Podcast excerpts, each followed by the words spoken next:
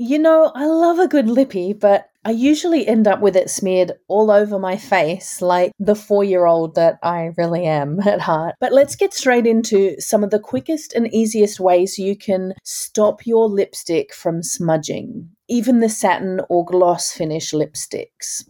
This is 5 Minute Face Talk. I'm Karen, and I've been a film and TV makeup artist for over 25 years now. And inside 5 Minute Face Talk, I'll share the cream of the crop makeup and skincare products, techniques, top tips, and no nos, and hopefully a giggle or two, all in bite sized episodes to help you look and feel fab. Because life's too short for YouTube videos.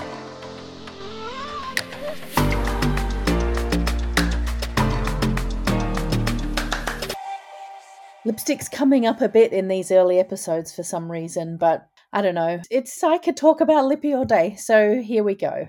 The first thing you can do to stop your lipstick from smudging is, well, stop them from being dry. Yep, hydrating your lips will help to keep your lipstick in place. And so when I say hydrating your lips, I mean obviously when you're not wearing lipstick.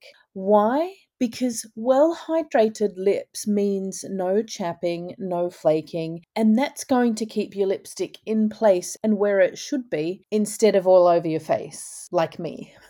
Another thing you can do is use a pencil whether it's to give you an outline to colour in with your lippy or just simply using your lip pencil for your entire lip colour, pencils have to be the unsung hero of a smudge free lipstick, without doubt. Check out Clinique Chubby Stick Lip Balms. I know, I love them. I'm going to keep talking about them to provide an all in one solution to getting your lip line on and in the right place, and then colouring in your lips easily and providing a lovely colour to your lips all in one go.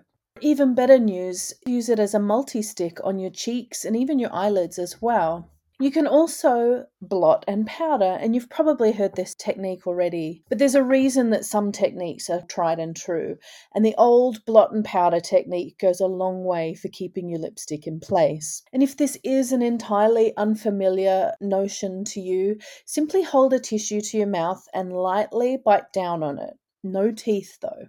And when you release the tissue, the excess product will have transferred from your lips to the tissue, leaving less product on your lips. And then you can press a minimal amount of translucent powder onto your lips with a damp beauty blender or a small puff. Sometimes I like to wrap the puff in a tissue to do this as well. I guess it's kind of like a double blot. I wonder if I just came up with that the double blot. Okay, so anyway, getting back to it, so you press the puff to your lips and then you roll it, and that's just going to set everything in place. And if all of this is still not enough, then your next step is your sealer. And my favorite lip sealer, it's specifically designed for your lips, is called Lip Check. Lip Check. Lip Chic. I think it's Lip Check. I don't know. I mean, it just looks chic, unlike me. But uh, so Lip Check is a 100% botanical formula. So once your blotting and powdering is done, you basically paint a thin layer of Lip Check across your lips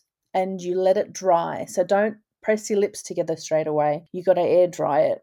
A little fan, a hair dryer will do the trick. You can also try Makeup Forever Aqua Seal, and that's it. I hope you enjoyed this little lip sealing, blotting, and powdering bonanza, and I'll see you next time. Don't forget to subscribe, tell your friends, tell the world because I can help you with your face. Okay, bye.